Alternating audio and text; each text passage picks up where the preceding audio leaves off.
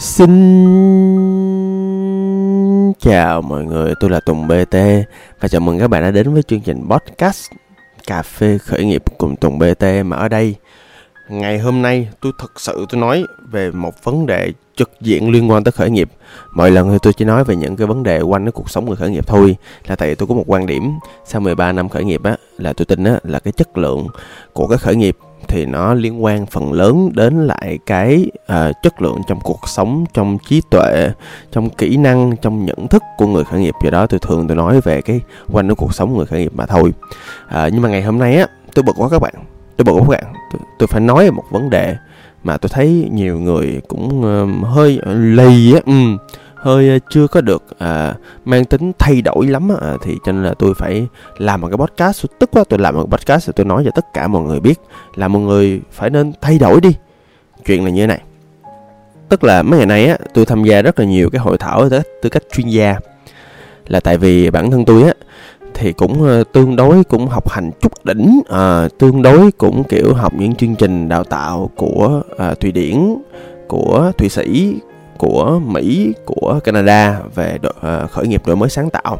Và cái đối tượng của tôi á, là những cái bạn trẻ cũng mới khởi nghiệp từ khoảng ờ, à, 18 tuổi đến 35 tuổi là những người mới bắt đầu trên con đường khởi nghiệp và họ chưa biết nhiều thứ thì tôi, tôi cung cấp những kiến thức. Và trong quá trình đó thì tôi bổ sung những cái trải nghiệm thực chiến của tôi để tôi uh, nói chuyện tôi chia sẻ tôi đồng hành tôi mentor tôi coach cho họ à, và trong những dạo gần đây á thì à, tôi được mời nhiều à, các bạn tôi được mời nhiều à, là thì tôi được mời à, không không phải là kiểu đi diễn giả nói chuyện với sinh viên đâu. À, cái đó không phải đối tượng của tôi.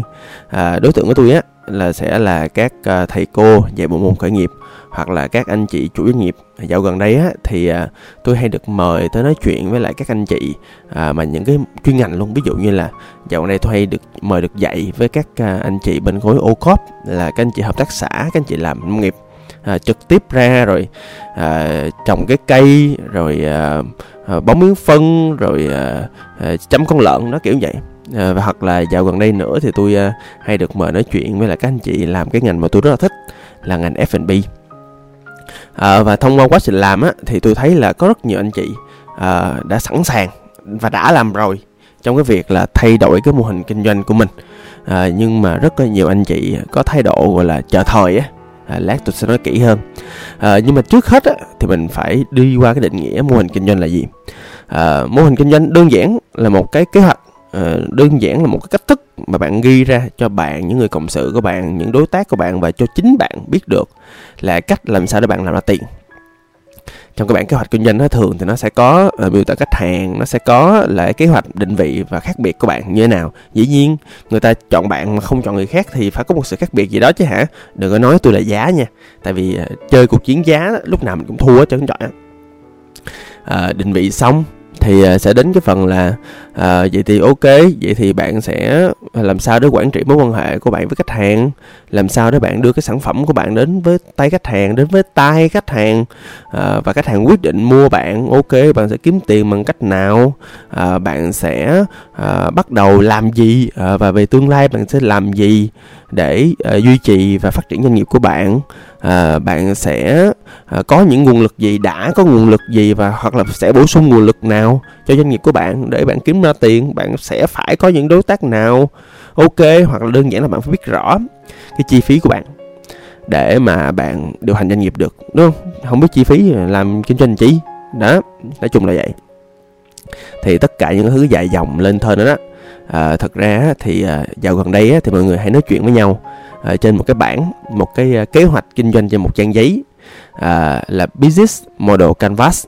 À, tôi tin là nhiều người làm trong ngành khởi nghiệp này cũng nghe cái này rồi đúng không ạ? Business model canvas là mô hình kinh doanh trên một trang giấy mà ở đó có tất cả những thứ tôi vừa liệt kê ra. Và tại sao phải là mô hình kinh doanh? Là tại sao phải bắt đầu mô hình kinh doanh? À, và tại sao phải bắt đầu thay đổi mô hình kinh doanh? À, có mô hình kinh doanh á, thì thực ra là bạn sẽ nắm được tất cả mọi mặt.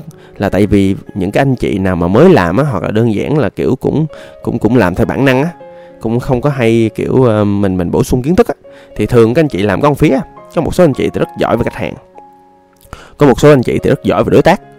Thậm chí có một số anh chị đi từ tài chính đi ra thì rất giỏi quản lý chi phí nhưng mà kiếm tiền không có được à, có một số anh chị rất giỏi về marketing rất giỏi về bài toán định vị. Nghe nó hay nghe nó ngầu lắm nhưng mà bán không được quản lấy chi phí cũng không xong. Thì à, những cái người mới á, thì thường là mọi người hay hay kiểu làm một hướng thôi á. Và làm hoài thì sao ạ?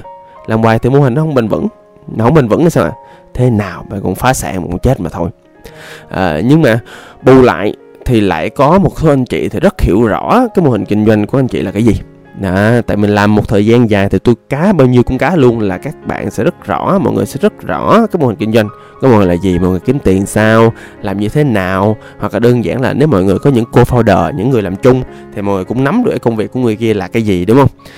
Thì à, mình làm chủ mà mình có thể không đụng như trực tiếp thì mình phải biết. Đó mình phải coi người ta làm gì để mình hiểu người ta làm đúng hay sai. Đó trước sau là phải như vậy. À, và khi mà biết mô hình kinh doanh rồi á thì chúng ta biết một cái sự thật rất là quan trọng của khi mà xác định mô hình kinh doanh của mình. Thứ nhất ờ, là là bạn phải biết mô hình kinh doanh ha. À đó thì tôi phải lặp đi lặp lại ở chỗ á, là bạn là chủ doanh nghiệp thì bạn phải biết mô hình kinh doanh. Cách này cách khác không cần phải qua business model canvas cũng được nhưng phải biết cách này cách khác. Ok chưa? Thứ nhất là như vậy. Thứ hai bạn phải nhận thức được một sự thật là cái mô hình kinh doanh của bạn sẽ thay đổi. Mô hình kinh doanh của bạn sẽ thay đổi luôn luôn thay đổi luôn á. Nó đi kèm với một cái câu à, ngạn ngữ trong giới khởi nghiệp. Là khi bạn khởi nghiệp á thì trung bình mỗi tháng bạn sẽ gặp một cái khủng hoảng nhỏ nhỏ một lần. Và với mỗi 3 tháng bạn sẽ gặp một cái khủng hoảng lớn một lần. À, và đó là như vậy.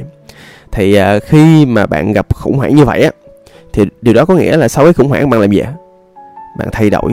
À thì điều đó dẫn đến một cái chuyện là thứ nhất là bản thân bạn đã và đang thay đổi rồi bản thân bên bạn đã và đang thay đổi cho phù hợp với thị trường phù phù hợp với thị hiếu kiếm được tiền rồi. Và khi bạn thay đổi như vậy thì mô hình kinh doanh có thay đổi mà có chứ. Bạn chỉ cần thay đổi một cái điều nhỏ gì đó thôi là mô hình kinh doanh đã thay đổi rồi. Tôi ví dụ nha. À, ví dụ như tự nhiên một ngày nọ bạn quyết định bạn đầu tư vô tiktok. À, à vậy thì tức là bạn chỉ đầu tư vô tức là làm tiktok khơi khơi tiktok nó xuất hiện hay sao à? Thật tự có hay sao à? không có. Bạn phải làm gì à? Bạn phải đầu tư nguồn lực của bạn vô đó. À bạn phải đầu tư vô chi phí của bạn vô đó. À thời gian là nguồn lực đúng không ạ? Vậy vậy nó có phải là những thứ bạn hay đã và đang làm không à vậy thì nó có ảnh hưởng tới những cái thứ khác không ạ? À? à ví dụ như bạn dành quá nhiều thời gian làm tiktok thì những nguồn lực còn lại hay là những cái những cái hoạt động công việc của bạn còn lại có bị ảnh hưởng không ạ? Có. Ồ vậy thì tất cả mọi mặt của một cái mô hình kinh doanh nó có thay đổi không ạ? Có chứ.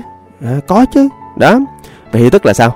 Vậy tức là từ trước đến giờ mọi người có hay nhầm tưởng là mỗi một lần mọi người làm cái gì đó mới là ok, đó là một điều mới cho công ty, nhưng mọi người phải nhận thức được là mỗi một cái hành vi, mỗi một cái lựa chọn, nhất là những lựa chọn quan trọng, đều là những lựa chọn thay đổi mô hình kinh doanh. À và và khi mà thay đổi thì sao ạ? À? mình phải ghi lại. Mình phải ghi chú lại. Cho nên tôi á, là tôi xuyên á, thì 3 tháng tôi lười á, thì ờ, 6 tháng một năm tôi sẽ làm lại mô hình kinh doanh của tụi tôi một lần để tôi sẽ xác định coi là tôi, tôi có những cái thứ gì làm gì. Và sau đó coi là bước tiếp theo là làm sao để tôi thay đổi cho phù hợp. Một điều nữa là lý do tại sao mà mình phải thường xuyên thay đổi mô hình kinh doanh là tại vì đơn giản là khi mình làm kinh doanh á mình phải nhận được data liên tục. Mình phải nhận được các con số liên tục ở chỗ á là ở cái thị trường này nè mọi thứ nó thay đổi xanh sạch luôn nhất là trong cái thời kỳ dịch bệnh này. Thay đổi mà trời thay đổi quá đi chứ. Thay đổi cụ thể nhất là gì à mình kiếm tiền không có được kiếm tiền không được nghĩa là sao à kiếm tiền không được nghĩa là cái kênh truyền thông của mình á cái kênh phân phối của mình nó có vấn đề. Vậy thì nhiều khi mình mình phải thay đổi kênh truyền thông và kênh phân phối. Vậy là phải thay đổi hết tất cả mọi mặt trong cái mô hình kinh doanh. Là tại vì thay đổi kênh truyền thông phân phối ví dụ cụ thể đi. Các anh chị bên khối ô cốp là những anh chị à, những cái chị mà làm nông á hợp tác xã. Khi mà chuyển mô hình từ B2B bán cho hợp tác xã bán cho các uh, thương lái mà chuyển sang bán trực tiếp khách hàng là tôi nói là đâu phải chỉ có bổ sung một kênh không thôi đâu là phải thay đổi hết luôn. Phải thay đổi từ cái khách đối tượng khách hàng chính nè bình thường trái bắp thì cứ quăng ra bán thôi.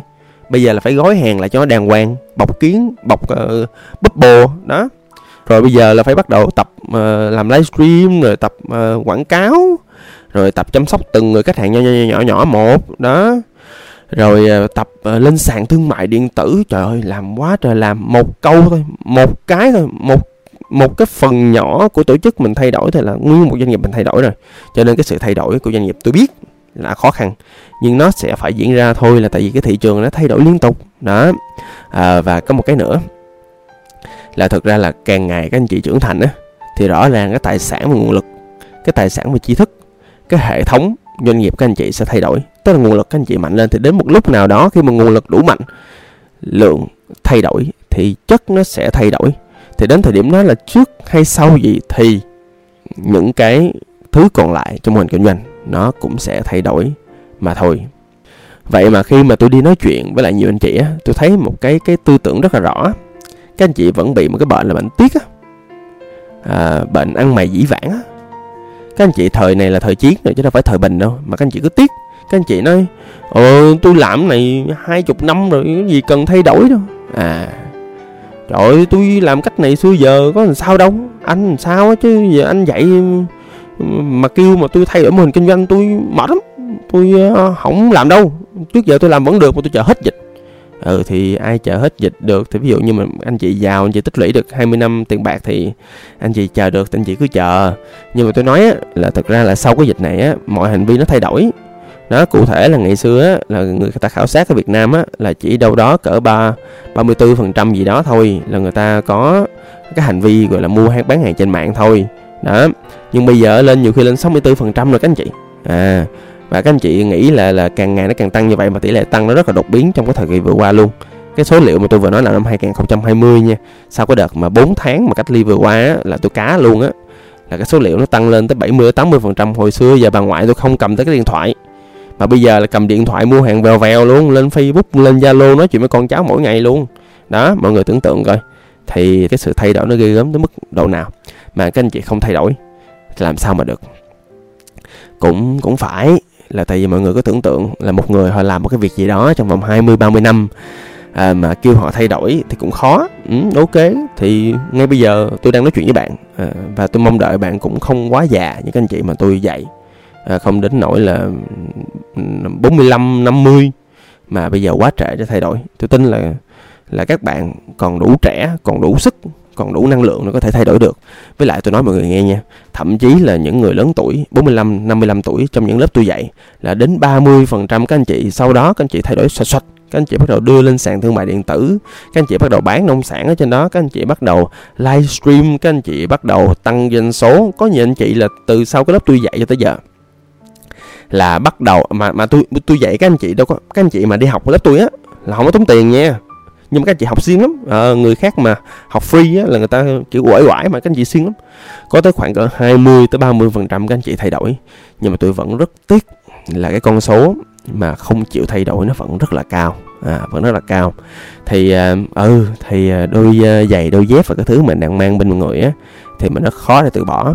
Nhưng nếu nó là thứ mà nếu chân mình nó là thứ mà làm cho mình chết và ảnh hưởng tới mình ảnh hưởng tới nhân viên ảnh hưởng tới đồng đội ảnh hưởng tới gia đình mình thì tôi nghĩ là nhiều khi là mình nên suy nghĩ lại mình nên coi là tất cả các dữ liệu mà mình đang có đó liệu cái hành vi mà giữ khư khư cái tôi giữ khư khư những thứ đã có và không chịu mở rộng cho cái mới không chịu thay đổi thì có đúng không? Có đúng không các anh chị? Sai nha sai nha không đúng. Thật ra có một cách nữa mà tôi cũng đã chỉ rồi là ok các anh chị có thể giữ các anh chị đang có đó tại thật ra cách cũ á, thì đâu có doanh số đâu đâu có tiền đâu ok thì ok cứ giữ đó không có vấn đề gì cứ chờ đó nhưng mà trong thời gian đó có thể là một cái mới có thể là một thương hiệu mới có thể là một khách hàng mới là một thương hiệu con chẳng tôi chuyên gia làm vậy. Có một đợt tôi làm một công ty tôi làm lần thứ nhất không được tôi đổi thương hiệu tôi làm lần thứ hai không được tôi đổi thương hiệu tôi làm thứ ba thì cuối cùng lần thứ ba lại được. Thì quá trình thay đổi á, quan trọng là mình có muốn hay không.